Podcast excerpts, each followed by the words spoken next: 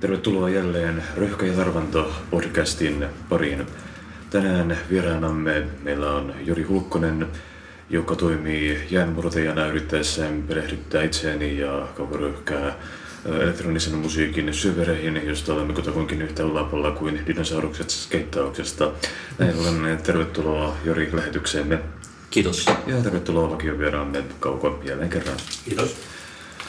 Joo, lähdetään tuota tästä liikkeelle, kuten aina aloitamme menneisistä pylyn, pylyn peittämistä ajoista. Olen täällä itse etelän juppina kahden pohjoisen miehen seurassa, niin tuota, sukelletaan hieman alkuun Kemiin ja sun tuota, musiikkiuran alkuvaiheisiin, joka ilmeisesti käynnistyi joskus 80-luvun puolivälin tienoilla. Mitä siinä katsonnassa tapahtui? Äh, sitä on ehkä vaikea sanoa, että missä vaiheessa se musa-ura on lähtenyt liikkeelle. Musa on aina kiehtonut. Äh, kotona on aina kuunneltu, kuunneltu musiikkia. Mulla on isoveli, jolla on huono musiikkimaku, vanhemmat, joilla on ihan hyvä musiikkimaku. ja tota, niin musiikki on aina soinut kotona. Ja radio on ollut aina hyvin tärkeä, tärkeä osa sitä. Ja, ää, mä en voi mitenkään tarpeeksi painottaa sitä, kuin tärkeä on tuo Ruotsin läheisyys ollut. Eli, eli silloin, silloin 70-80-luvulla, kun pikkuhiljaa alkoi heräämään, heräämään vähän ää, mielenkiinto musiikkia kohtaan ylipäätänsä, niin suomalainen radio oli aika konservatiivinen ja ää, toisaalta mä oon hyvin iloinen siitä, että mulla on myös niin sellainen kasvatus olemassa ku, kuuntelemalla sitä radiota, eli, eli tavallaan suomalaisen musiikin ja sit myös vähän niin klassista ja kaikki tällainen suomalaisen iskelmän ja kaikki tällainen on tuttua sitä kautta, kun on paljon radiota. Mutta Ruotsissa aloitti mun muistaakseni jo 60-luvun lopulla ää, Petre, radiokanava, joka oli vähän vastaava kuin mikä Suomessa sitä aloitti kesäkuussa 90, eli Radiomafia. Eli pelkästään populaarimusiikkiin ää, vähän niin kuin nuorisoradiokanava. Ja se on ollut niin ehkä se merkityksellisin musiikkimaun muovaaja itselleni. Et, et, et Kemissä, Kemissä pystyi kuuntelemaan Ruotsin radiota, katsoa Ruotsin TVtä ja ää, sitä kautta löytyi sellaista musiikkia, mikä sitten varmaan erottaa mut aika, aika paljon siitä, että mitä, mitä muualla Suomessa ää, ikäiseni musiikin tekijät on, on sitten minkä parissa kasvaneet. Eli, eli, eli tavallaan se paletti oli sitten niin hyvin erilainen siellä. Ja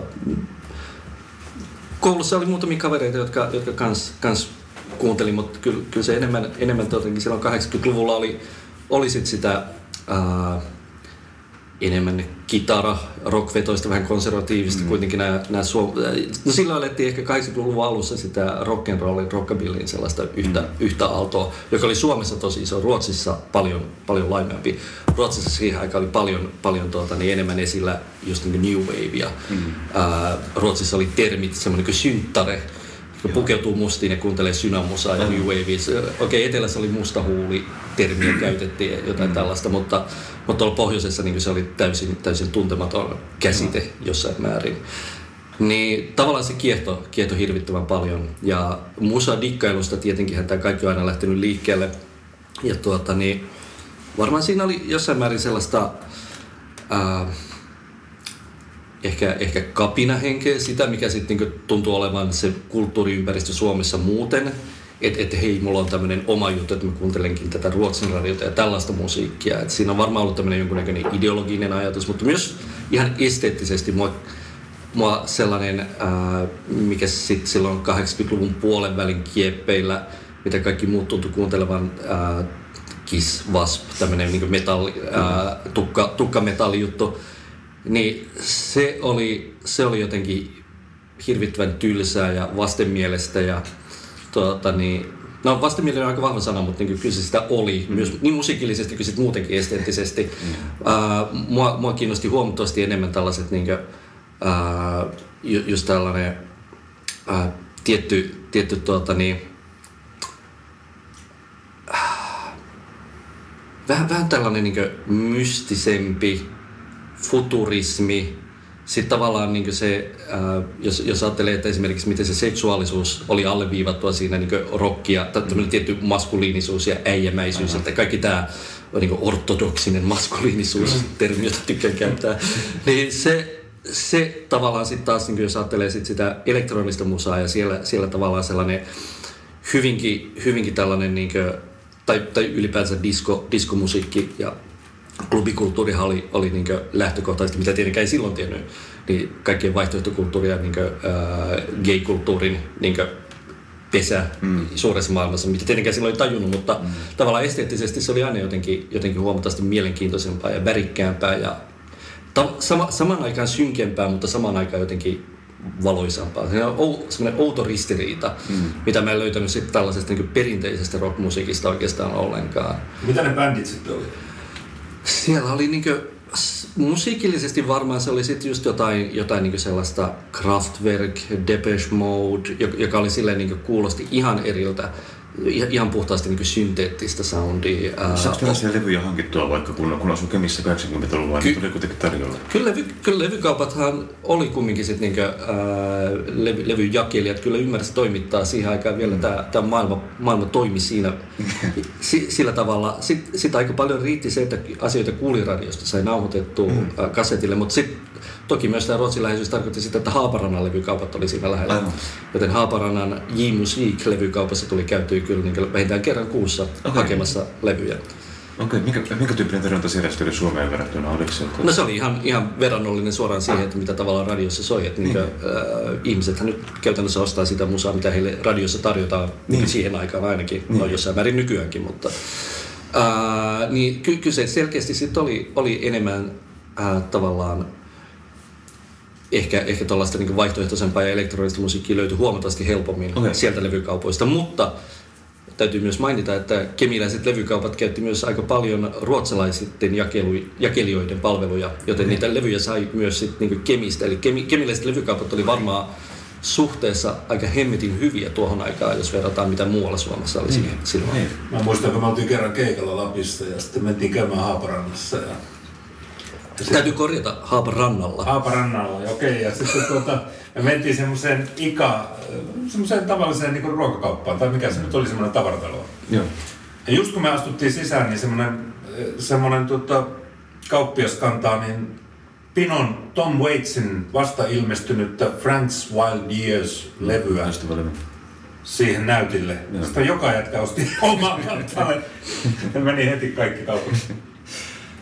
Yllättävää, joo, kyllä. Mutta, Mut, mutta Ruotsissa tavallaan tuo populaarikulttuuri ja musiikkikulttuuri, niin sen merkitys on ollut isompi kuin mitä se Suomessa on ollut niin ehkä joskus ai, ai, aikoinaan. Että Suomessa se on aina ollut, niin kuin, ta, tavallaan Ruotsissa on ymmärretty musiikin merkitys aikaisemmin kuin Suomessa. Suomessa ja. se on tullut myöhempään. Ja... Niin, no siellä oli Appa ja kaikki Nimenomaan. isot kansainväliset jutut. Mä muistan, kun mä hengailin aika paljon 80-luvun alussa niin tuolla Tukholmassa ja ja mä tunsin sieltä soittajia.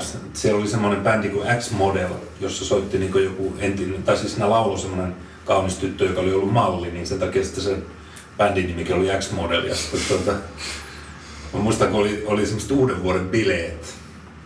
Ja mä olin silloin, silloin sen tyttöystävän kanssa siellä ja sitten mä tunsin itteni tietenkin ihan ulkopuoliseksi, kun nämä kaikki kauniit ruotsalaiset ihmiset siellä hengailee ja tanssii ja, ja tuota, päädyin sitten ihan nyrkkitappelukin sitten. Suomalainen juntti. Mä just aloin silleen, että ei tule sit Suomea siis siellä. Oikein Suomi kuva vahvistu niin.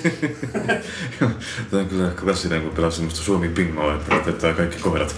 Mutta mut pitää mainita tähän väliin myös, että niinku tavallaan se maailmankuva, mikä, mikä niissä levyissä, on, levyissä oli nimenomaan tässä niinku futurismi, futurismiliikkeessä ja muualla, niin kun asu sellaisessa äh, muutaman 30 000 siihen aikaan, vähän vain 30 000 hengen teollisessa kaupungissa äh, juuri ja juuri Lapissa, mutta Lapissa kuitenkin, mm. niin kyllähän se mitä ne levyt tarjosi, niin nimenomaan oli eskapismi. Joo. Ja se oli kiehtovaa. Ja tavalla, tavallaan just se futuristi eskapismi aspekti, niin se oli se, mikä oli niin ihan äärimmäisen kiehtovaa siinä vaiheessa niin musadikkarina. Joo. Ja sitten se ja siinä vaiheessa musa kiehtoi tosi paljon, mutta mulle hyvin epäsosiaalisena ja introverttina lapsena ei ollut mitään mielenkiintoa tavallaan sitten kyllä lähteä niin minkään bändihommiin. Että mm-hmm. mulla, ei ole ikinä ollut, ollut mitään bändiä, eikä sille mitään bänditaustaa. Ja ja sen takia ei myöskään kiinnostanut myöskään mikään perinteinen instrumentin opiskelu, koska mä ajattelin, että no, ei, ei musta myöskään tule mitään singer-songwriter folk-artistia. Mm. Sekään ei kiinnostanut, eli, eli tavallaan se oli vain sitä musadikkailua. Mm. Mutta se iso, iso muutos tuli sitten niin joskus 80-luvun puolessa välissä, ehkä, ehkä jotain 86-87, kun alkoi tulee tätä elektronista klubimusaa, että et toi aikaisemmin oli kumminkin semmoista niinku popmusaa tai jotain kokeellista tai jotain mm. muuta, ja se oli vähän sellainen mystistä, sitä ihan hahmottanut, ja sitten oli vielä silloin kumminkin jotain 12-13-vuotias. Mutta mut sitten jossain vaiheessa alkoi tulee sitä, sitä klubimusaa, ensimmäiset elektrolevyt, uh, house, techno, niin y- Yhdysvaltoista, Chicago, Detroit, New York.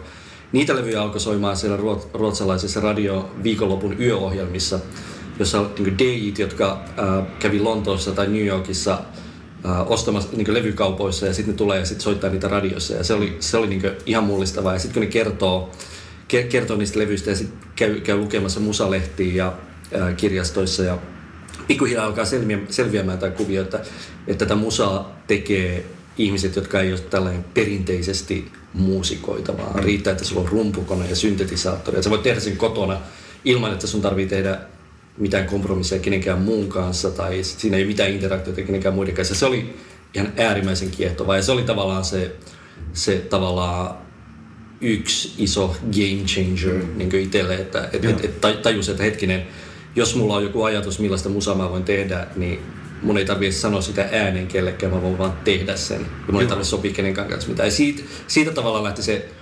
ää, ajatus, että tämä voisi olla sellainen juttu, mitä voi, voi kokeilla. Rupesit sä sitten hankkimaan niitä kamoja siellä Kemissä jo? Kemissä joo. Et, tota, niin, pikkuhiljaa tosiaan pääasiassa kirjastoissa pyöri ja koitti lukea sitten kaikki musalehtiä, ää, niin kuin, niin kuin, muitakin kuin tällaisia tai, tai niin nimenomaan, jotka keskittyy ehkä sitten niin siihen tekni, tekniikkapuoleen tai teknologiaan. Ja al- alkoi pikkuhiljaa käsittää, että miten tämä homma toimii. Ja, sitten 80-luvun loppuun elettiin myös sit sitä aikaa, kun alkoi nämä niin sanotut satelliitti- tai taivaskanavat näkymään. Ja ne sitten avasi tätä peliä vielä enemmän, että alkoi näkymään sitä se on, olisiko se ollut 88, kun Kemissäkin alkoi näkyä sitten ää, MTV, kun MTV Europe aloitti, mutta sitä ennen Sky Channel ja kaikki tällaiset. Ja sieltä niin aina poimi jotain pikkujuttuja ja näki vähän ja ää, sitä kautta sitten joo, alkoi alko sitten niin hankkimaan, hankkimaan jotain, jotain niin yksinkertaisia laitteita. Tavallaan mä oon maininnut aina, että vuosi 88 oli oli, oli se vuosi, kun mä aloin tekemään musaa. Että silloin mä sitten niin kesätyö, kesätyörahat ja sitten niin vielä isoäidiltä lain, lainatut vähän lisärahat, mm. ää, niin osti, ostin en, ensimmäisiä jotain laitteita ja neliraita nauhurin, että et, niin et, et näillä, näillä nyt pystyi niin jotain kokeilemaan. Ja Oliko Fostek? Se oli Fostek, joo. No. Ja, tota, niin, ja se oli kyllä niin ihan menoa sit sen jälkeen. Että se, se, se on niin ihan selvä juttu, että silloin, silloin kun pääsi kokeilemaan eka kertaa sitä musatekoa ilman, että on mitään musiikin niin taustaa siinä. Mm. Ja yht, yhtäkkiä niin näkee, että et, et, et, et, niin jos on jotain ideoita, miten niitä pystyy tavallaan viemään eteenpäin ja kehittämään. Ja, niin se on se, niin sillä polulla tässä niin edelleen on. Mutta... Joo, tuossa kyllä musiikin tekemisen kuulostamaan todella mukavalta juuri tämmöinen, että siinä voi itse päättää kaikesta, hallita kaikki aikataulut ja tällaiset, koska bänditoiminta vaikka se parhaimmillaan saattaa olla todella musiikillisesti antoisaa ja hienoa saman aikaan, se voi pahimmillaan olla todella pienää vaan kaikkea tällaista aikataulukonvelusta ja muiden bändin ikävien sivuvaikutusten, kuten muiden syöttäjien tai tällaisten vuoksi, niin tota, siinä mielessä tuon tyyppinen tehdä musiikkia kuulostaa kyllä todella idylliseltä omalla tavallaan. Joo, siis toki myöhemmin sitten on, on tällä vähän va- vartuneemmalla jällä kokenut myös niin tätä bändi, bändipuolta mm. ihan, ihan vaan, koska on, on sitten niin eh, ehkä oma, oma kokemus ja itseluottamus sen verran, että on uskaltanut lähteä siihenkin ja katsoa, että on, onko siinä jotain annettavaa ja sitten myös niin saatavaa. Ja on, mm. sehän on parhaimmillaan niin ihan älyttömän kiva ja palkitsevaa, mutta kyllä, kyllä edelleen niin se täysin omilla ehdoilla toimiminen on, on, on niin se peruskivi siinä, mutta niin ny, nykyään mä kyllä nautin tosi paljon siitä myös, kun tekee muiden kanssa. Ja se, se kun oikeasti pystyy tekemään jonkun kanssa yhdessä jotain sellaista, mihin ei kumpikaan erikseen pystyisi. Et, et, et se, se, se, on, se on tosi, tosi hauskaa. Mm. Ja niitä yhteistyökumppaneita niin silloin tällöin löytyy. Ja aina välillä tulee kokeiltu joidenkin kanssa, joskus se toimii, joskus ei, mutta silloin kun se toimii, niin se, se on kyllä niin tosi, tosi kiva ja se on myös hauskaa, että myös tällä niin varttuneemmalla iällä löytää niin uusia tapoja lähestyä musiikin tekemistä. Milloin sä teit sitten eka levy? Ensimmäinen levy oli tota, niin, mä löysin sit, äh, tai tapasin sitten niin tuolla pohjoisessa äh, muita samanhenkisiä ju- ty- tyyppejä siinä täysi-ikäisyyden kynnyksellä ja sitten sen jälkeen kun pääsin sitten niinku baareihin ja sitten alkoi löytyä, äh, Kemistä, Kemissä oli tuota, niin Diskemi-niminen äh, baari tai disco, yökerho, jossa oli tota, DJnä sellainen kaveri kuin Kapa, joka tota, niin, soitti todella mielenkiintoista ja hyvää musaa ja tietenkin sen ajan pop, poppia ja muuta, mutta jolla oli sitten kuitenkin niin näkemystä siihen sen ajan underground-kulttuuriin tosi vahva. Ja hänen kauttaan mä sitten tutustuin, tutustuin myös muihin tyyppeihin niin tuolla Kemi Tornio Akselilla, joilla oli vähän samanlaisia ajatuksia. Sitten se oli ensimmäinen kerta, kun äh, oikeastaan löytyi sit sellaisia ihmisiä, joiden kanssa näistä asioista pystyi juttelemaan. Ja, äh, ehkä ehkä, äh, sit, sit, ehkä sellainen, sellainen kaveri kuin Ari, Ari Ruokoma, jonka kanssa sit, niin tavattiin joskus 92 ja päätettiin saman tien, että okei, okay, nyt et, et, niin pitää jättää tämä puhe pois ja aletaan tekemään jotain. Sitten me perustettiin oma levyyhtiö Lumi mm. ja tehtiin ensimmäinen julkaisu uh, 93, niin oma, oma kustanne, mutta tuota, niin, kuitenkin, että se oli niinku tavallaan se lähtökohta. Minkälainen se oli sitten? Se oli se instrumentaalimusiikki? Se oli, se oli ihan niinku sen ajan sellaista vähän kokeellisempaa elektronista musaa, myös tanssimusaa, mutta hyvin niinku sen ajan hengessä kokeilevaa, että siinä oli sekä Ari Ruokamo, minä ja sitten edes Jukka Hautamäki, että meitä oli kolme tyyppiä ja me tehtiin sellainen kokoelmalevy, että kaikilla oli tietty aika siinä levyllä ja saa tehdä siinä mitä haluaa.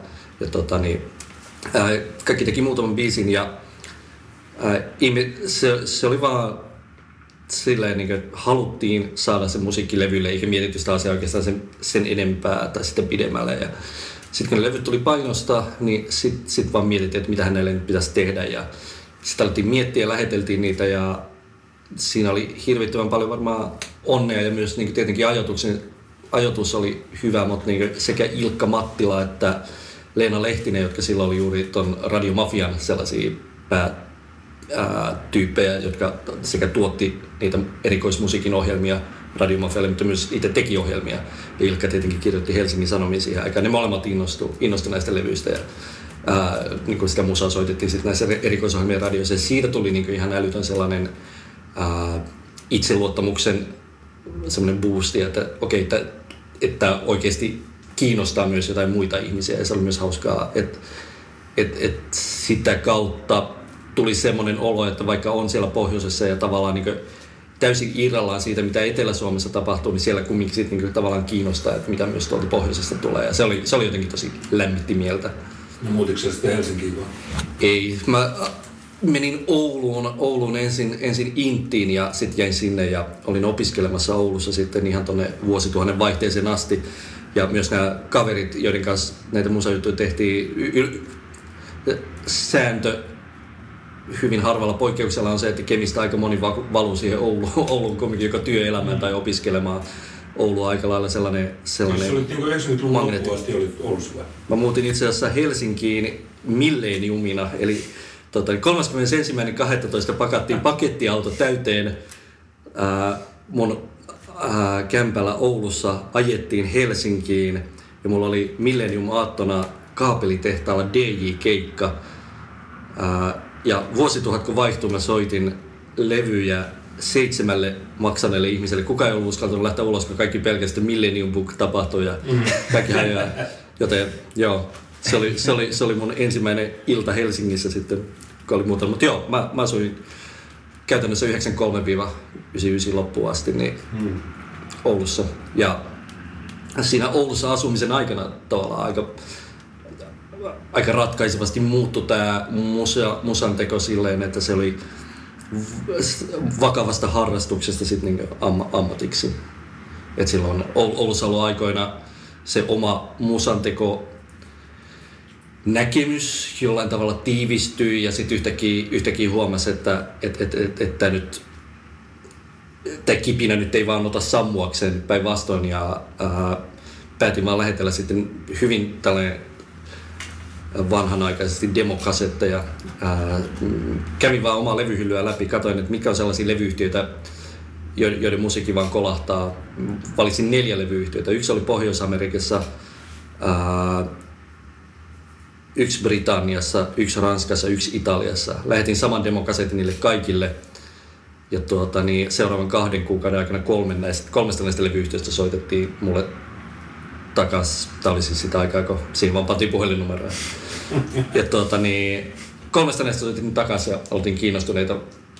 Ja se siitä tavallaan sitten niin lähti, lähti tämä tää kansainvälinen ura. No mitä Tämä oli 96. mitä se sitten teki? Sulle tuli sitten, niin kuin, sä teit levy jollekin noista firmoista ja Joo, se oli sitten tavallaan piti valita, että mihin keskittyä. Että se yhdysvaltalainen levyyhtiö oli ehkä, ehkä se, mikä olisi kiinnostanut eniten, mutta sitten mä ajattelin jotenkin, että se yhteistyö toiselle mantereelle voi olla, tai niin se, se on tavallaan ehkä vähän haastavampaa.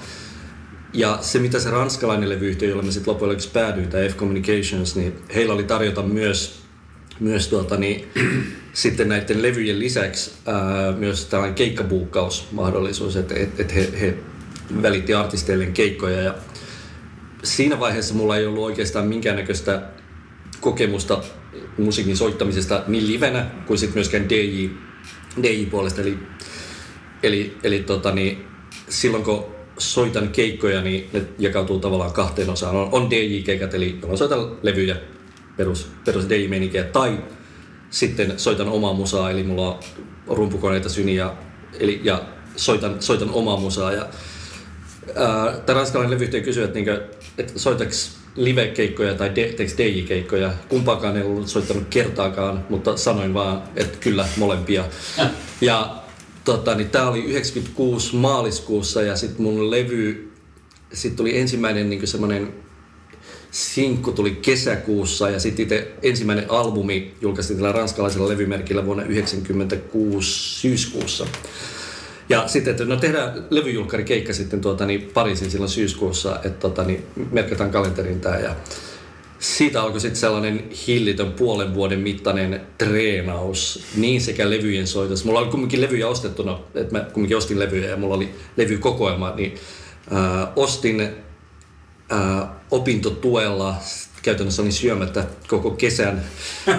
Ostin levysoittimet, opettelin niin perus niin DJ niin kuin miksaamista ja, ää, ja sitten tuota, niin myös, myös niin rakensin sellaisen live-setin, joka menee Tämä oli hieno aika, koska tämä oli ennen 9-11, joten niin matkustaminen oli jossain määrin liberaalimpaa. Niin, ää, periaatteessa tavarat matka kuin matkalaukkuun, mutta sitten mä hommasin semmoisen jättimäisen toppatakin, mitä me käytiin myös kesäisin, jonka vuoren sisään mahtui esimerkiksi muuntajia. Se takki painoi jotain 30 kiloa. Se oli täynnä tavaraa, mutta matkalaukku painoi just sallitun rajan käsimatkatavara just sallitun rajan, mutta takki painoi jotain niin 20-30 kiloa. Ja ää, tuota, niin, sitten sit tavallaan kiersin, kiersin tuota, niin, ää, oikeastaan koko 90-luvun lopun ja 2000-luvun alun niin ympäri Eurooppaa sit soittamassa sekä livekeikkoja että DJ-keikkoja juuri, juuri tämän levyyhtiön kautta. Että mä vietin, se oli? No se oli tosi hauskaa. Että, tota, niin, it, it, itsellä ei ollut oikeastaan mitään sellaista Siis mä oon aina kiinnostanut klubimusiikissa ja elektronisessa musiikissa nimenomaan se musiikki. Ja ta- tanssimusiikissa se musiikki. Ää, mä en oikeastaan käynyt klubeilla aikaisemmin koskaan tanssimassa tai bailaamassa. Mua niin bailaaminen sinänsä ei koskaan kiinnostanut ja ul- ul- ulkonäkömin pelkästään ainoastaan niin sen musiikin takia. Ja se, se oli aikamoinen kulttuurishokki sitten yhtäkkiä, kun pyöri tuolla äh, Lontoossa tai Pariisissa tai Barcelonassa – isoilla klubeilla, mikä oli pelkkää hedonismia. Ää, paikat auki niin aamuun asti ja ää, päihteiden käyttö vähintäänkin liberaalia ja se oli itselle niin todella semmoinen niin vaikea tilanne, koska siihen vaan ei ollut tottunut. Se otti kesti todella kauan aikaa, että sitä oppi edes sietämään, saati sitten, että siitä oppi nauttimaan. Ja tuota, niin, se oli jotenkin haastavaa, mutta sitten se oli samaan aikaan ihan älyttömän kiehtovaa ja palkitsevaa sen musan takia, koska silloin mä pääsin hyvin pian tapaamaan kaikki ne ihmiset, jotka oli mua inspiroinut niin alkaa tekemään sitä musaa, koska tämä ranskalainen levyyhtiö oli yksi arvostetuimpi Euroopassa. Ja tämä levyyhtiön pomo uh, Laurent Garnier edelleen yksi, yksi niin maailman arvostetuimpia DJitä ja ton, ton alan tekijöitä, joten me tehtiin monesti silleen, että meillä oli bussi vuokrattuna ja sitten kierrettiin ympäri Eurooppaa ja täällä Orangania oli sitten niin se headliner ja sitten saattoi olla klubissa useampi eri huone, jossa oli sitten mä tai sitten mä olin Lauren Garnierin lämpäri. Sitten oli muita ää, tuota, niin, tämän alan isoja nimiä ympäri niin, niin Euroopasta kuin Pohjois-Amerikasta sit soittamassa näillä keikoilla niin vähän niin nämä meidän levyyhtiön bileet, mutta sitten siellä oli niin aina mui, myös muita artisteja.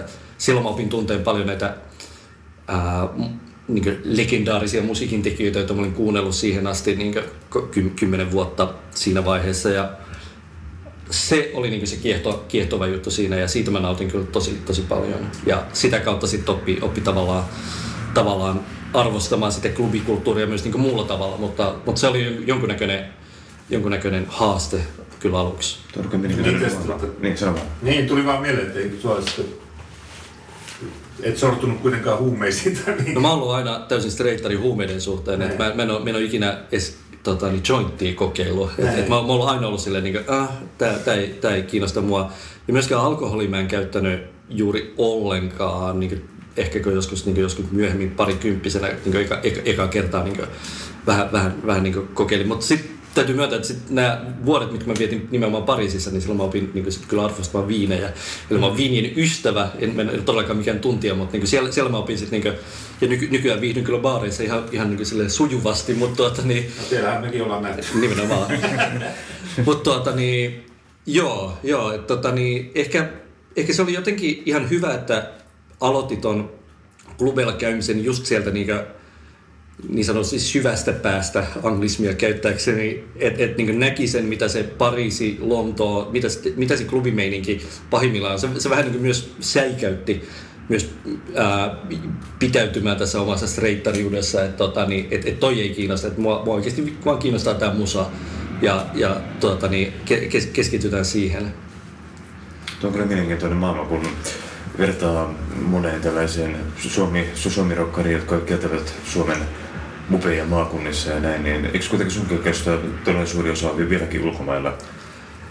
Joo, no, no, nyt se tilanne on hyvin erilainen, mutta si, siihen voidaan palata jossain vaiheessa myöhemmin. Mutta joo, siis hyvin pitkä, pitkähän tilanne oli, oli, oli se, että Suomessa oikeastaan Helsingin, Helsinki, Turku, Tampere, Oulu, niin niiden ulkopuolella ei nyt hirveästi ollut jotain ihan satunnaisia yksittäisiä bileitä, joissa tuli sitten käyty. Ja mä oon aina kyllä pitänyt Suomessa soittamisesta, varsinkin kun itse kotoisin tuolta mm pikkukaupungista ja asuu pitkään Oulussa, niin jotenkin arvostaa sitä, että et, et, niin on olemassa sellainen äh, vähän niin kuin talkoo henkisyys, että näitä, varsinkin 90-luvulla, että, että näitä bileitä järjestettiin muuta. Ja musta on tosi kiva ja musta on tosi tärkeää käydä soittaa ja musta on kiva kiertää Suomea ja käydä soittaa, mutta siis totta kai jos sitä niin se tekee työkseen, niin mm. kyllähän ne markkinat on, on ihan muualla kuin Suomessa. Mm. Eli, eli hyvin pitkälti niin se 90-luvun loppu ja 2000-luku on ollut niin pelkästään ulkomailla keikkailua. Joo.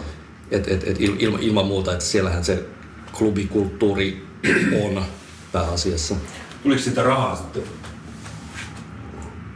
No silloin aluksi, aluksihan se oli täysin päinvastainen se tilanne, mitä, on, mit, mitä se on nytten. Eli, eli keikkoja tehtiin melkein puoli-ilmaiseksi ja ne oli promotiota siihen, että ää, tehdään levyjä. Ja levymyynti oli, oli se, mistä sitten niin elanto pääsääntöisesti tuli. Että et, tuota, niin, et vaikka levyt, le, levyt ei ollut ää, mitään hittejä, niin saattoi silti myydä aika paljon, paljon että niin sen ranskalaisen F-Communicationsin, mä muistan niin sitä mun ekaa, ekaa levyä, vaikka siis mulla ei ollut minkäännäköistä nimeä, kukaan ei tiennyt musta yhtään mitään, niin siitäkin niin ensipainos oli oli jotain niin parikymmentä tuhatta ihan vain sen takia, että no, meillä nyt aina ne myytään parikymmentä tuhatta, että siitä niin lähdetään. Mm. Ja se oli itselle jotenkin ihmeellistä, jos sitä vertaisi niin tämän päivän myynteihin va- va- varsinkin. Ja tuota, niin, sitten sit, tuota, niin, ää, mulla on ollut pari sellaista niin isompaa ää, niin kaupallista tai niin my- myynnillistä hittiä, jotka on sitten myynyt mun vuoden 2000-albumi nimenomaan Ranskassa, toi When No One Is Watching We Are Invisible, niin muun muassa sanomalehti Liberation valitsi sen vuoden elektroniseksi albumiksi ja se myi niin nimenomaan Ranskassa tosi paljon, että et, et mm. puhuttiin et, en, mä, en mä muista mitään numeroita, mutta jotain ehkä 100 000 albumia tai jotain tällaista, mikä sitten kumminkin on jo jotain. No, ja, ja sitten 2000-luvun alussa äh, mulla oli yksi, yksi iso klubi, klubihitti, jonka mä tein yhdessä mun kanadalaisen kaverin Tigan kanssa, semmoinen kuin Sunglasses at Night, niin se myi jotain 2500 000. Mm. Et, et, silloin, silloin oli vielä olemassa äh, musabisnes, kulttuuri, josta artisti saat oikeasti tienata jotain levymyynnin kautta. Mm. Ja nythän se on täysin päinvastoin. Niin. Nyt, nyt, nyt musaa tehdään käytännössä ilmaiseksi ja keikkailu on, on, on niin sitten se, mistä tavallaan se, se tuota niin, toimeentulo tulee. Ja se on tavallaan vähän ikävää ja haastavaa, koska mä oon itse kuitenkin koko ikäni vähän niin kamppailut sen kanssa, että miten elektroninen musiikki voidaan tuoda lavalle niin, ja miten sitä voidaan esittää livenä niin, että se on kiinnostavaa niin sille esiintyjälle kuin sille kuulijalle, ja siitä myös välittyy se live-aspekti, että siellä oikeasti tehdään jotain. Mm. Helppo tehdä playback-keikkoja tai jotain muuta. Mutta tavallaan se, se on niin aina ollut haaste ja mä olisin hyvin mielellään se henkilö, joka vaan istuu studiossa ja tekee levyjä. Mutta se ei valitettavasti tänä päivänä enää mahdollista, joten se ansaintologiikka on kyllä kääntynyt siihen, että et, et keikkoja pitää tehdä ja Joo. keikolla pitää käydä. Mutta mä kyllä nautin keikkailusta ja pidän keikkailusta, mutta äh, samaan aikaan mä kärsin sellaista niin ääretöntä maailmantuskaa siitä, että et, et mun duuni on val, periaatteessa lennellä yhdeksi illaksi jonnekin.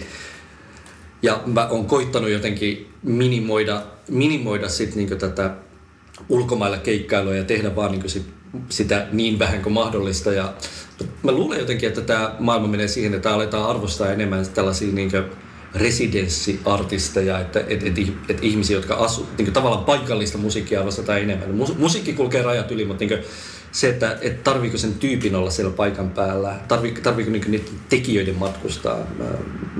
Eletään jännää murrosaikaa, josta me en ihan tarkkaan tiedä, että miten tämä tulee menemään. Mutta siis ää, mä nimenomaan koittanut tässä viimeiset pari-kolme vuotta jotenkin keskittyy enemmän tekemään asioita Suomessa niin paljon kuin se on mahdollista ja katsoa, että miten se, miten se toimii. On, on, onko se mahdollista niin elää, elää sillä tavalla ja jättää tuota ulkomaille keikkailua jotenkin et, ei, et, se, et se ei ole sitä, mitä se oli pahimmillaan mulla joskus 2000-luvun alussa, että mä lensin niin kaksi, kolme iltaa viikossa ympäri Eurooppaa joka viikonloppu. Joo, minusta kysymys että millaisia noin 2000-luvun alkupuolen villit vuodet oli just, että miten tuo keikkahomma toimii, että sehän tosiaan taas meidän niin kaupungista kaupunkiin ja Joo, että et se on tavallaan... Oli silloin, oli se, mikä...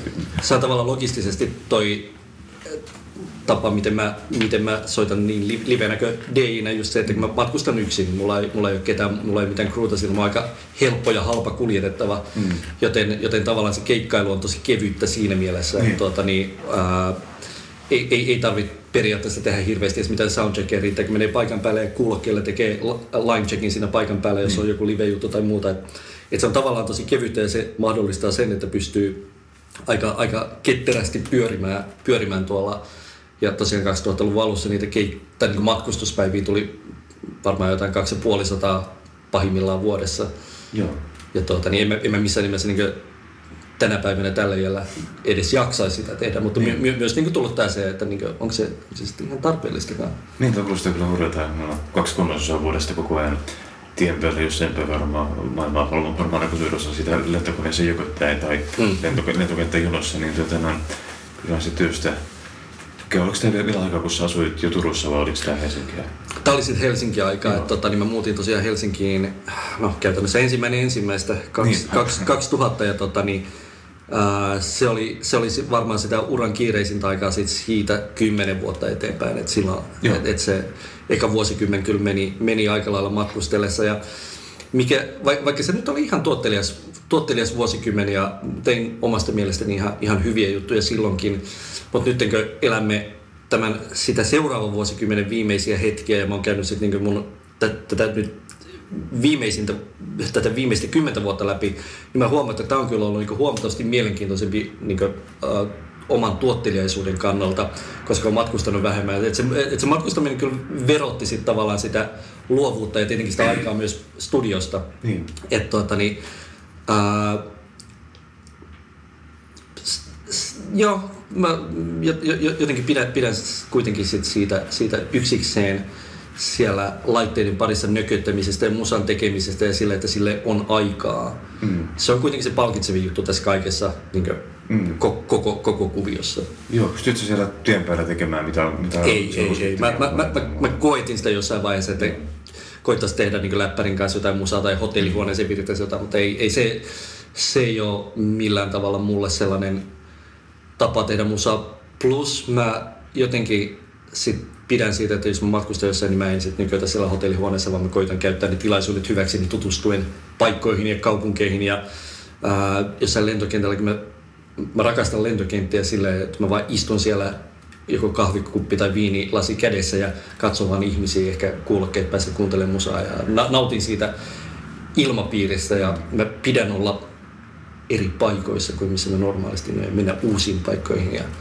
tavallaan vaan sellaisena ulkopuolisena ää, katsella sitä meininkiä, oli se sitten niin vaikka lentokenttäkin, mm. mutta niin jossain muualla, niin se, se ei ole sitten, että tavallaan mä pidän, pidän, pidän Turusta ehkä just siinä, että tämä on, ää, että nyt, nyt kun olen ollut täällä jo 17 vuotta, niin täällä on semmoinen oma rauha ja tässä on niin semmoinen tietty hyvä tylsyys, mikä mä koen, että oli siellä pohjoisessa kanssa. Että, että täällä on paljon asioita, mistä mä pidän ja jos mä haluan tehdä jotain, mä tiedän, missä mä voin ne tehdä, mutta pääasiassa se kumminkin se oma aika menee sitten kumminkin sitä musaa tehdä se, koska ei ole muuta tekemistä ja se jotenkin kyllä ruokkii, ruokkii sit sitä luovuutta.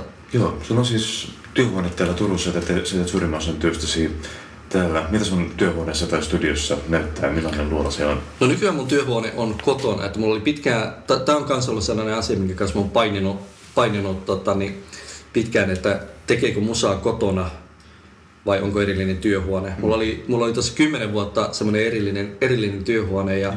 se on kyllä hauska huomata, miten sekin on vaikuttanut ihan, ihan Jossain määrinkin se työmoraali oli ehkä korkeampi, koska tuntuu, että menee jonnekin ja sitten kun menee, niin sitten pitää tehdä. Mutta sitten taas toisaalta ää, tuntuu, että silloin tuli helposti tehtyä asioita velvollisuuden tunnosta eikä inspiraatiosta. Mm. Kun taas nyt kun se ää, työ, työhuone ja koti on sama asia, niin siinä on joku ehkä elementti, jonka ainakin minä koen, ää, että siinä musiikissa on jotain henkilökohtaisempaa ja lämpimämpää ja mielenkiintoisempaa mm. oman korvaan. Ja olen myös huomannut, että ihan, ihan niin määrällisesti on tuotteliaampi, kun, kun se työ, työhuone ja koti on sama asia. Joo.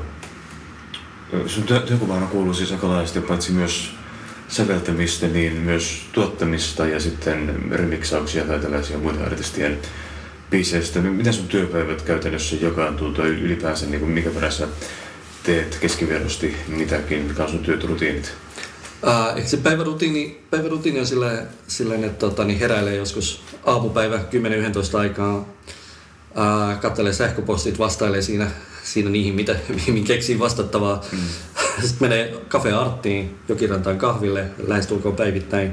Istuu siinä uh, tunnin pari kahvikupin ääressä, kuuntelee musaa. Se on, uh, musan kuuntelu on kuitenkin yksi niin kuin, tärkeimpiä asioita, mitä tässä duunissa tekee. Ja se on jotenkin hauska.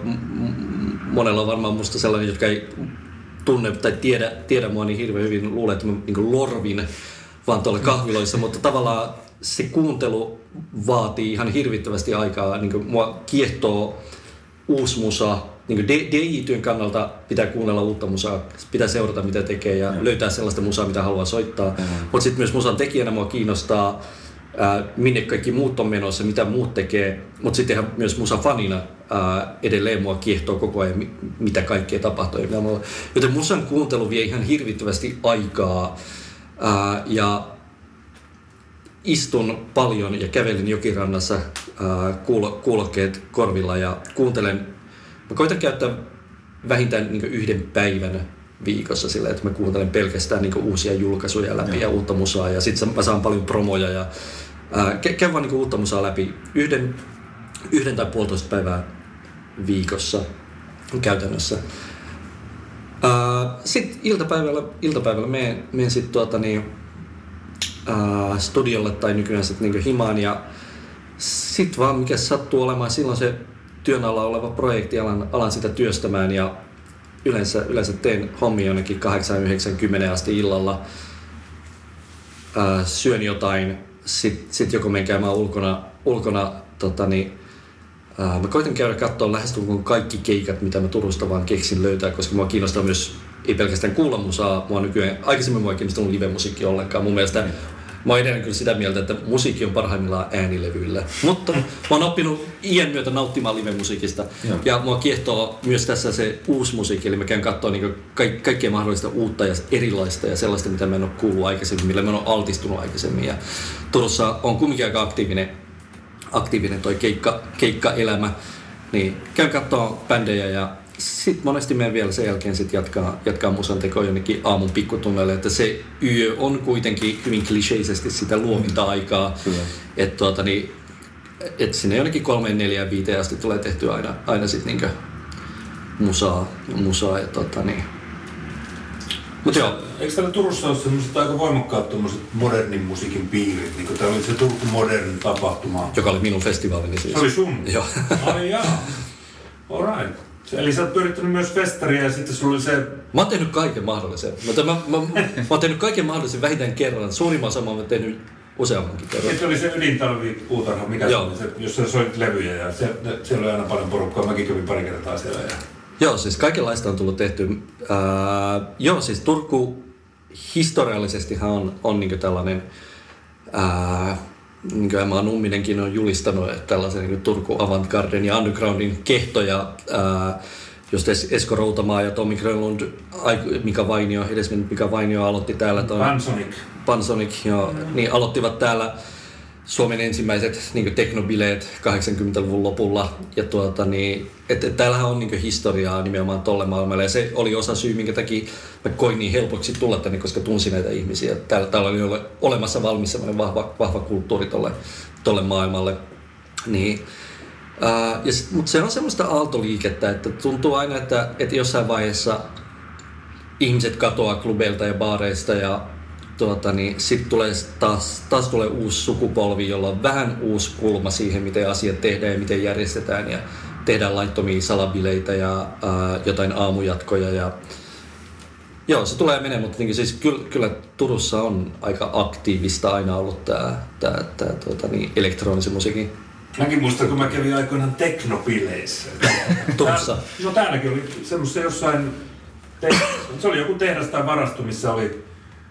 Se oli niin savunen se paikka, että en mä niin nähnyt edes, että mitä siellä oli, mutta tuota, se musa tuli todella lujaa ja sitten siellä, siellä täällä näkyy ihmisiä, jotka tanssia. Mm. Mä en muista enää mitä siellä tapahtui, mutta ehkä ei mitään, mutta tuota, ainakin Mill, milloin tämä oli, muistatko? se oli joskus 90-luvulla, silloin kun meillä oli bändissä oli tämä Ari Vaahtera, joka oli aina semmoinen, vaikka se oli tuommoinen vanha proge-jätkä soittanut Kalevalassa ja sitten Blue Soundsissa David Lindholmin kanssa, niin se oli kiinnostunut kaikista tämmöistä teknojutuista ja, Mm. Ja kaikista modernista. Ja se vähän niin kuin halveksi vanhaa musaa sitten, että se on sitä vanhaa ja sitä tämmöistä Mm. mm. Ja tuota, hänen kauttaan mä sitten aloin kuunnella jotain Orbitalia ja jotain tällaisia bändejä, joista mä en niin oikein tajunnut, tämä kuulostaa vähän niin kuin Pink Floydilta, mutta tässä ei ole biisiä. Niin, niin. Pelkkää jotain jytkettä tai jotain. Ja sitten, tuota, mitä niitä oli niitä bändejä siihen aikaan. Niitä kuunneltiin sitten ja se oli niin kaikkein moderneinta, mitä silloin oli. Aivan. Ja sitten mä päädyin katsomaan tietysti näitä bileitäkin vähän. Mutta tuota, mun, mun mielestä se musa oli, tuli niin luja, että tuota, se kävi korviin. Kuulosuojaus on Niin. tärkeää. No miksi se pitää olla niin lujalla? Koska se musan pitää tuntua. Siis se, se, se, se tuntuu niin fyysisesti. Nimenomaan, joo. Joo. Se, saa, se saa liikkumaan, että tavallaan se ba- basso ja se rytmi, mm. että se tuntuu kehossa. All right. Ku, kuulo suojataan, mutta keholla otetaan sitten No, vastaan mulla ei taajuudet. ja se oli vähän tuskallista. Itse, itse, itse on ollut, ollut ihan perusbaari-iltoinakin jopa. Mulla on melkein nykyään aina kuulosuojaimet. On ollut 15 vuotta, parikymmentä vuotta jo. Okei. Koska korvat nyt on se tärkein, tärkein työkalu kumminkin tässä hommassa, niin Niin. täytyy suojata. No, mä en ole huomannut, että mun kuulo olisi mitenkään huonontunut, vaikka mä oon aina bänditreeneissäkin ollut ilman kuulosuojaimia, mutta tuota, on se ehkä vähän huonontunut sillä lailla, että tuota, mutta tuota, ehkä joku keskialue, mutta toisaalta mä oon jo niin vanhakin, että kyllä kai se iänkin takia. Kyllä se kannattaakin joku tota, mitä olisi vielä nykyään teet? Teet keikkoja, onko sulla vielä millainen keikkatahti tässä päivässä? No, niin kuin, niin kuin tuossa aik- aikaisemmin vähän avasin, niin mä oon koittanut tosiaan sitä ulkomailla keikkailua pitää sille enemmän valikoivana. Joo. Ja sitten ja sit jos sinne menee, niin sit se ei ole tavallaan sitä sisään ja ulos. Että esimerkiksi nyt vi, vi, viimeisin juttu, eh, että mulla oli viime perjantaina keikka, niin mä menin sinne keskiviikkona ja tulin sunnuntaina vasta pois. Ja, Aivan. tuota, niin, äh, mulla oli se, se, seuralainen mukana ja sitten tavallaan niin yhdistää siihen sen, että, se, että sitä saa jotain muutakin irti, irti sitten.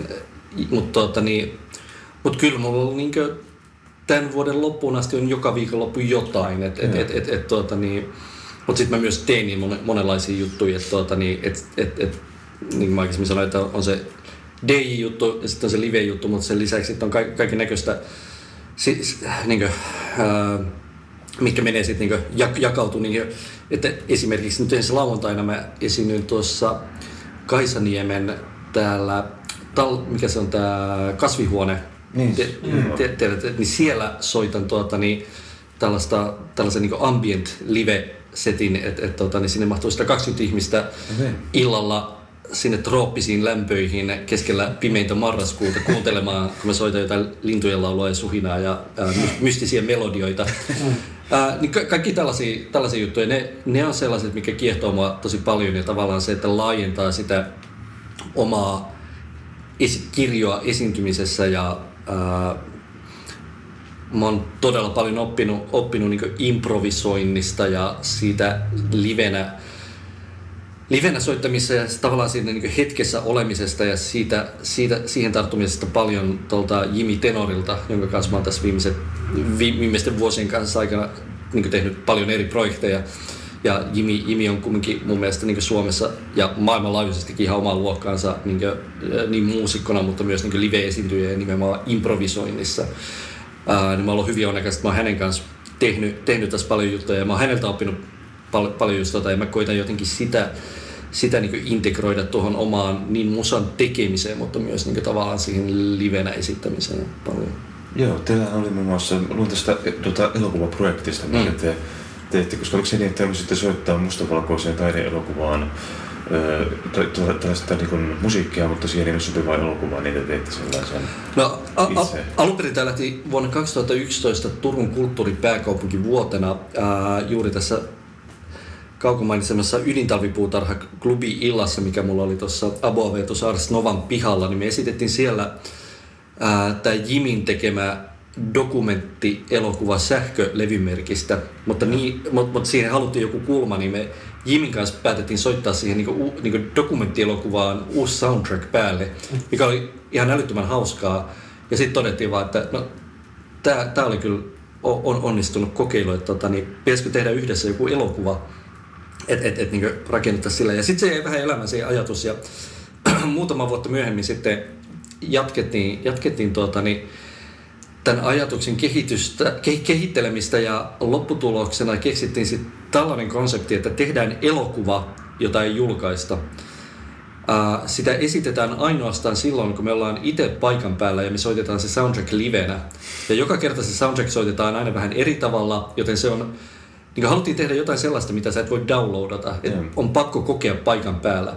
Ja sitten sitä jalostettiin sitä ideaa vielä enemmän, että et, et niin myös leikataan siitä elokuvasta eri versioita ja kuvataan siihen koko ajan uusia juttuja. Että vaikka sä olisit nähnytkin sen aikaisemmin, niin myös se elokuva elää koko ajan. Että siinä tulee uusia kohtauksia tai siitä puuttuu jotain, musiikki on erilainen. Eli, eli se on tämmöinen niin elävä taideteos, myös, myös se elokuva. Ja Joo. tuota, niin, sitä nyt on varmaan viisi vuotta, viisi, kuusi vuotta tehty, tehty ja esitetty muutaman kerran vuodessa. Ollaan käyty eri festareita, niin musiikki kuin elokuvafestareita niin Euroopassa kuin sitten Aasiassa ollaan käyty. Ja, Joo. tuota, niin, ja se, on, se on ollut hauskaa. Mulla itsellä ei ole tavallaan niin elokuva tekemiseen mitään, mitään sen, kun, että Jimihan on tehnyt Jimihan on tehnyt noita lyhyt elokuvia.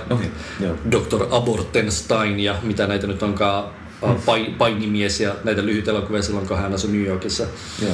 90-luvulla, niin hän teki, teki lyhyt elokuvia, jotka on mun mielestä Yle Areenassakin joskus, joskus esitetty. Mm. Oli Jimmy Tenor elokuva Ilta.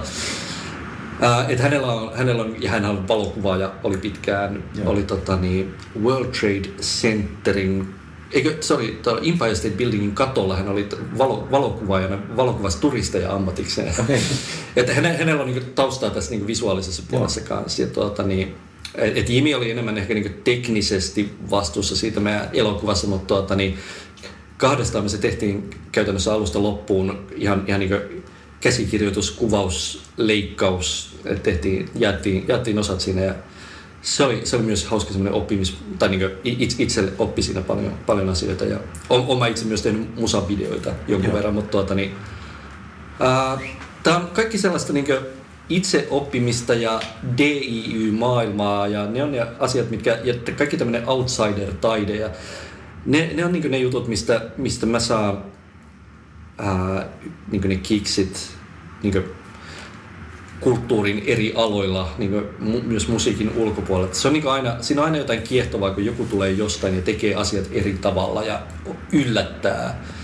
Ää, toki, toki arvostan niin massa popkulttuuria myös jollain tasolla ja ää, sie, sie, sielläkin on hyviä juttuja.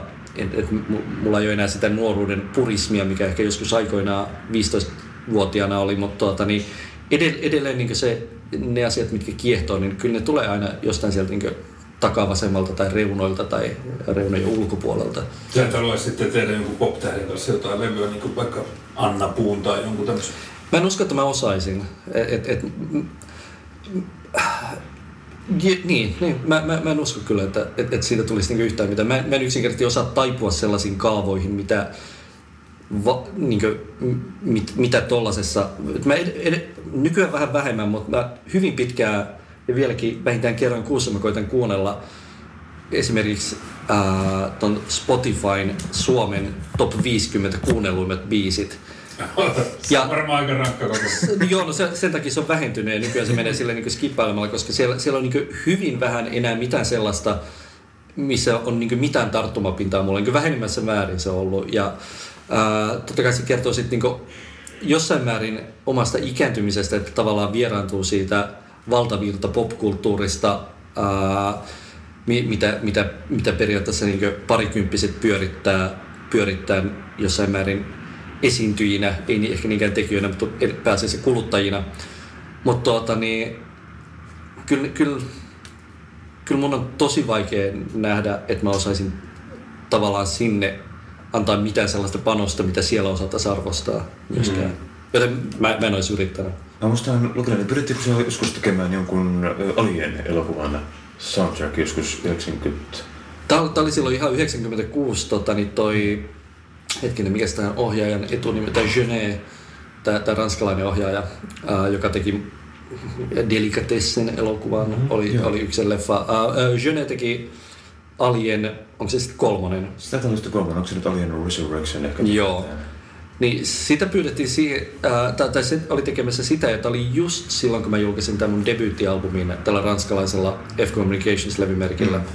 Ja tota, niin se oli jostain saanut sen levyn käsinsä tai kuului se jostain ja otti yhteyttä levyyhtiön, että tuota, niin hän, häntä kiinnostaisi, jos mä tekisin siihen soundtrackin ja tot, totta kai mä olin kiinnostunut, kiinnostunut siitä, mutta loppujen lopuksi siinä eloku- mä en muista miten se käytännössä se prosessi meni, mutta tuota, niin loppujen lopuksi siinä elokuvassahan on tämmöinen hyvin perinteinen Hollywood orkestraalinen soundtrack, että en, en, tiedä tuliko se päätös sitten studion puolelta vai halusiko ohjaaja, ohjaaja sitten niin loppujen lopuksi kumminkin mennä silleen perinteiseen, mutta siinä oli jossain vaiheessa ajatuksena, että siinä olisi ollut tällainen elektroninen, vähän kokeellisempi soundtrack. Ja Joo.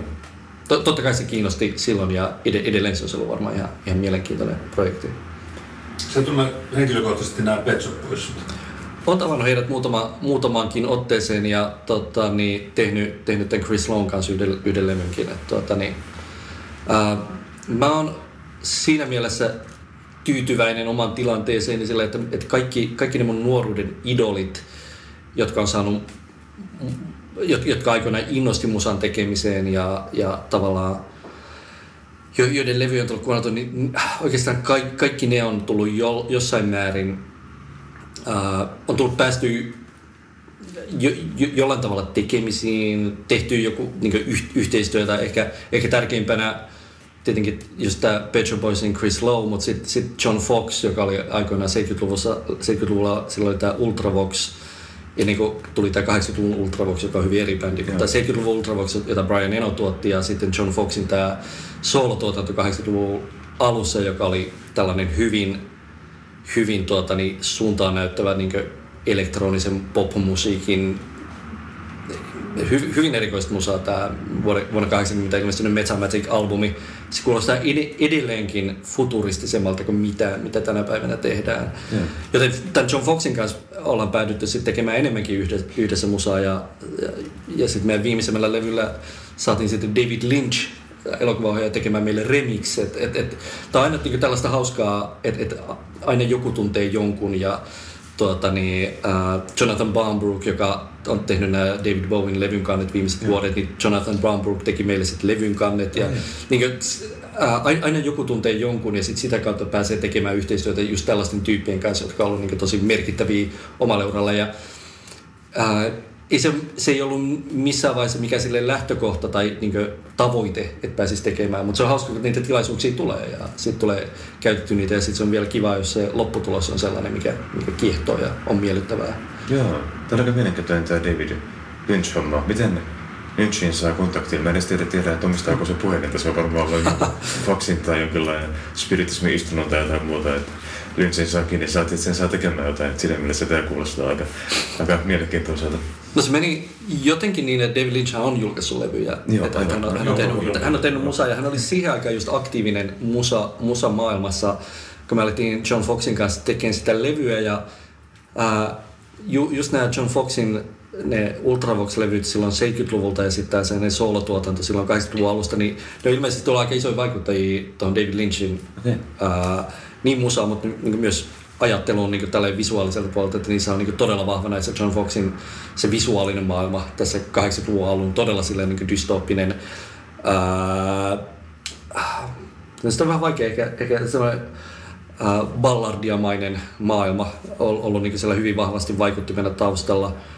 Ja sitä kautta jostain, muista, le, jonkun levyyhtiö oli yhteydessä jonkun levyyhtiöön ja kävi ilmi, että ollaan tekemässä tällaista. Ja, no. ää, yksi asia johtaa toiseen. Mutta mut, mut, mut, mut, mut näinhän menee. Nämä, nämä on asioita, mitä ei voi suunnitella ja mitä ei voi, mm. mitä ei voi vaan silleen päättää, että tämä nyt tehdään, vaan mm. ne menee aina vähän niin kuin omalla painollaan. Eikö Rusokin kerran pyydetty haastattelemaan Lou Reedia, mutta sä kieltäydyt kunniasta? Joo, koska mulla Lou Reed on niin iso stara ja mä en luottanut tarpeeksi paljon omaan englannin kielen taitoon ja vielä puhelimessa niin se tuntui jotenkin semmoiselta, että mä ajattelin, että mä menetän vielä makuni hänen levyihinsä, jos on jotenkin niin hankala mua kohtaan. Aivan. Parempi, että mä pysyn, pysyn niin poissa. Enkä mä tiennyt yhtään, että mitä mä kysyisin. Niin, se on hyvä. Se on jotenkin niin vaikea, koska tuota, se on jotenkin niin iso juttu jos olisi ollut joku vähempi arvoinen tyyppi, niin olisin voinut tehdäkin se haastattelu, mutta Joo. Se heti kun suoraan niin kun menee sille pääjehulle, niin se on vähän vaikea. Joo. Omien idolin kohtaaminen, se, siinä on kyllä omat vaaransa. Ja muistan mä itsekin silloin 90-luvun alussa, tai puolessa välissä, kun alkoi tämä kansainvälinen ura, ja yhtäkkiä huomasikin, että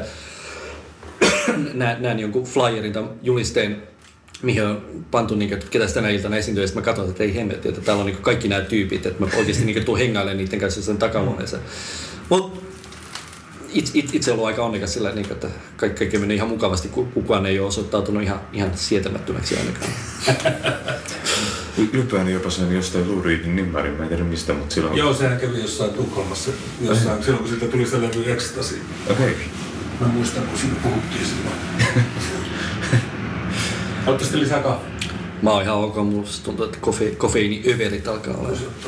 Joo, mä voisin tässä loppuun vielä, tuota, meidän lähetysaika me alkaa pikkuhiljaa tulla, tulla täyteen, mutta ajattelin tiedustella sul, sulta muutamia musiikkisuosituksia, jotain uusia mielenkiintoisia tuttavuuksia tai vanhoja klassikoita, jos haluaa.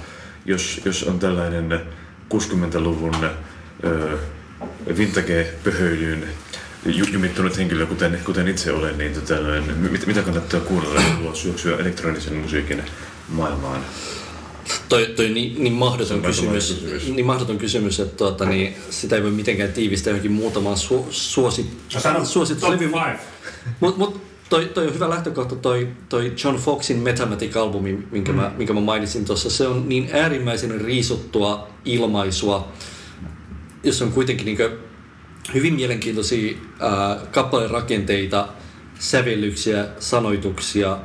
Tavallaan se maailma, mikä siinä levyllä on onnistuttu luomaan ihan alusta loppuun asti ilman yhtään kauneusvirhettä, on jotenkin niin uniikki, että et sitä, sitä ei ole kyllä mun mielestä hirveästi pystytty, pystytty toisintamaan eikä ainakaan ylittämään äh, ottaen ei tarvitse oikeastaan ottaa huomioon että, sitä, että se on äänitetty 79 julkaistu 80. Se, se on, se, kuten mä tuossa aikaisemmin sanoin, että se, se levy kuulostaa edelleen niin futuristisemmalta kuin mikään muu tänä päivänä.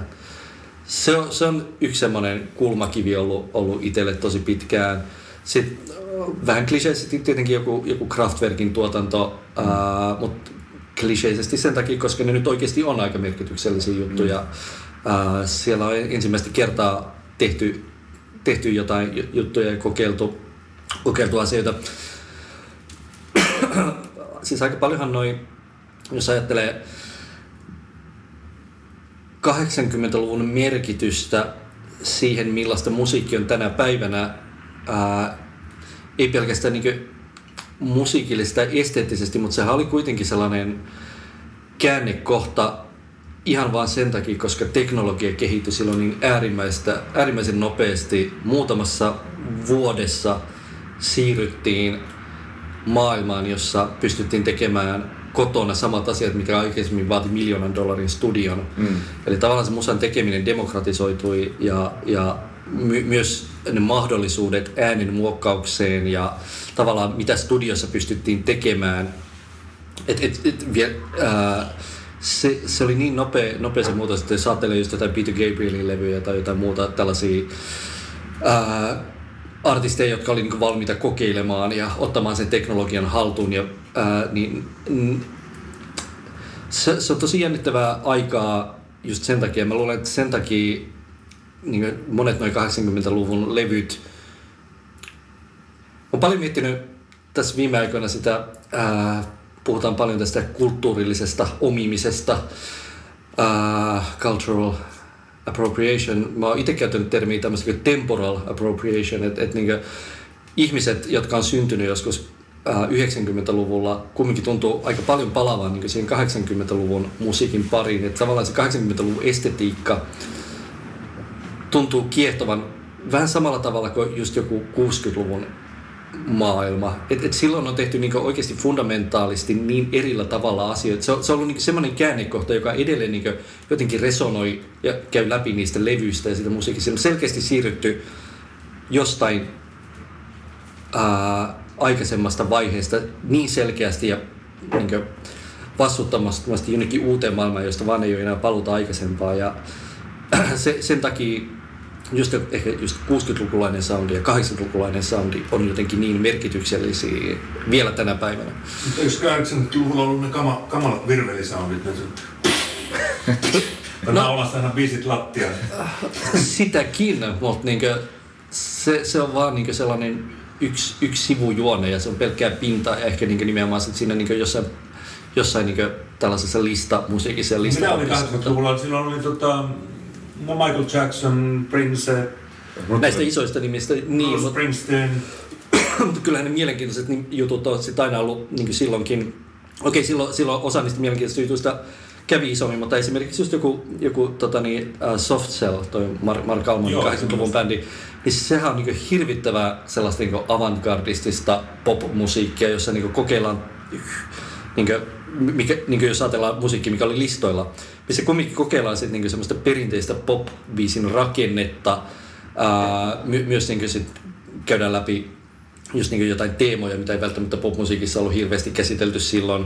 Ja tuodaan niinku semmoinen ihan uusi maailma siihen ää, niin soundillisesti kuin temaattisesti, mutta myös niinku imagollisesti. Just tämä tietty, tietty tuota, niin, ää, Mark Almondin tämmöinen häilyvä sukupuolisuuden kuva, mikä siihen aikaan oli kumminkin aika uutta uut, uutta niin tuossa maailmassa. Ja se, se, on, se oli niin mun mielestä aina kiehtova yhdistelmä, että et, et jos tavallaan se imago ja musiikki luo jonkunnäköisen jännitteen mm. tai ristiriidan, ja jos se molemmissa on jotain uutta ja luodaan sitä kautta jotain juttuja, niin se oli se, mikä siinä koko maailmassa oli kiehtovaa. Mutta just niin Soft Cell on yksi, yksi just sellainen, jonka, jonka tuotantoon tutustuminen on niin hirvittävän palkitsevaa, jos haluaa niin miettiä, että mistä, mistä on lähdet, niin mikä on ollut se siirtymä 70-luvusta 80-luvulle, miten on päädytty mm. siihen musaan, mitä musiikki on 2000, no, kohta 2020-luvulla. Niin.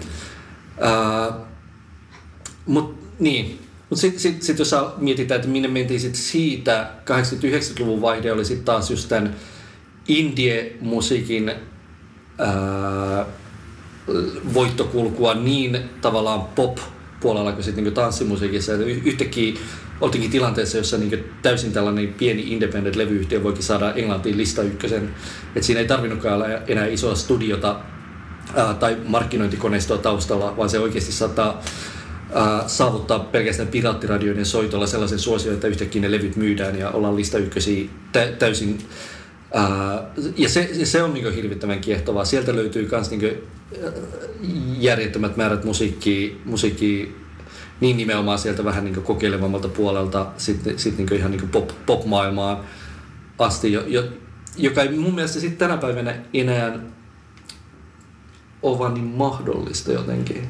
Ää, se, se, se volyymi on tänä päivänä niin järjetön tuossa kulutuksessa ja uuden musiikin tulemisessa, että sen, et, et sieltä niinku semmoisten yllätysten löytyminen, tai että se, että tulee, tulee niinku yllätyksiä, se, se, se, on niin paljon hankalampaa ja vaikeampaa ihan vaan niinku ton, ton volyymin takia.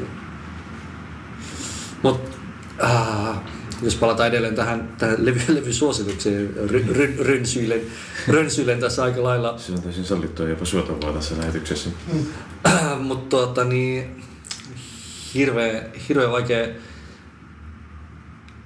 suositella, mutta nyt kun tämä ajatuksen kulku on tällaista, että toi, mä haluan painottaa edelleen tätä radion merkitystä silloin omassa nuoruudessa ja vielä 90-luvulla pitkälti.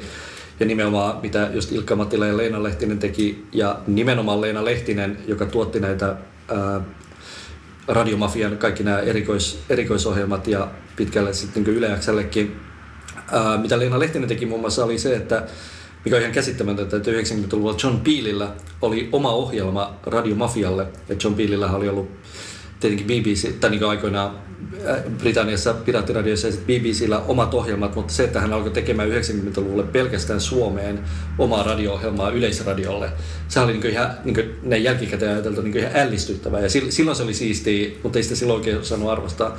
Mutta siitä, jos päästään näihin levyihin, niin mun mielestä niin aika hienoa ajankuvaa ää, tällaisen vaihtoehtoisemman musiikin kehityksestä antaa mitä on julkaistu näitä Peel Sessions, et, et, mitä John Peelillä oli sitten näitä artisteja siellä esiintymässä ää, näissä radio-ohjelmissa, niin niitä on julkaistu levyinä älyttömästi, niin niitä seuraamalla, mitä on näitä Peel Sessions-albumeita, ihan niin genrestä riippumatta jostain punkista sitten niin kokeellisempaan elektroniseen ja ihan jonnekin noiseen tai poppiin. Sieltä saa mun mielestä aika hienoa, hienoa kuvaa niin sille, että miten on liikuttu ja mikä on ollut oikeasti mielenkiintoista ja mikä on muovannut sen mikä sitten niin kaksi vuotta myöhemmin on mainstreamiin, koska sieltähän ne niin aina, aina ammentaa pari, mm. pari vuotta aikansa edellä ää, oleva, olevat jutut undergroundissa jossain vaiheessa sitten nousee, nousee Mitkä sinne mainstreamiin. nimet sieltä? Näistä John Peel-sessioista. Mm. No en mä tiedä, itselle, itselle tietenkin äh, ne, on, ne on just jotain, jotain että no esimerkiksi äh, tästä 90-luvun alulta joku, joku The Orb, joka teki vähän tällaista niin am, ambientin ja tämmöisen krautin yhdistelmää sitten sen aikaiseen tällaiseen elektroniseen klubimusaan, mikä, mistä kutsuttiin silloin niin ambient house. Et se tavallaan otti, otti niitä just jotain vanhaa Tangerine Dreamia ja ää, kaikki nämä Schulzen solo-jutut, kaikki tällaiset niin sitä maailmaa yhdistettynä sitten niin avantgardeen, mutta sitten just silloin 80-luvun, 90-luvun taitteessa tulleen klubimusiikin yhdistelmä. Ja se oli mun mielestä niin hirvittävän mielenkiintoista. Ja sitten mitä ne teki niin livekeikoilla äh, oli, oli just se, että siellä käytettiin hirvittävän paljon sellaista kollaasimaista, teknolo- tai kollaasimaista lähestymistapaa, jossa niin aika huolettomasti unohdettiin noi tekijänoikeudet, eli lainailtiin ja sampleiltiin mm. ihan mitä sattuu. Ja se ei niiltä levyiltä sitten ikinä tule läpi, koska sitten mitä ne pystyi levyllä julkaisemaan, niin se oli sitten aina jossain määrin kompromissi, koska sieltä piti jättää paljon asioita pois, mitä ei voinut sitten vain julkaista ihan vaan, koska sä et voi oikeasti käyttää tota, niin jotain 20 sekunnin Elvis-sampleja jossain mm. biisissä. Uh, mutta mut se, mitä ne teki livenä, oli sitten niinku hirvittävän paljon mielenkiintoisempaa. Ja sitten just tässä Pilsessiossa, mitkä oli, oli, oli sitten niinku näitä live-äänityksiä kuitenkin, niin siellä pääsee ehkä vähän niinku syvemmälle sit siihen maailmaan.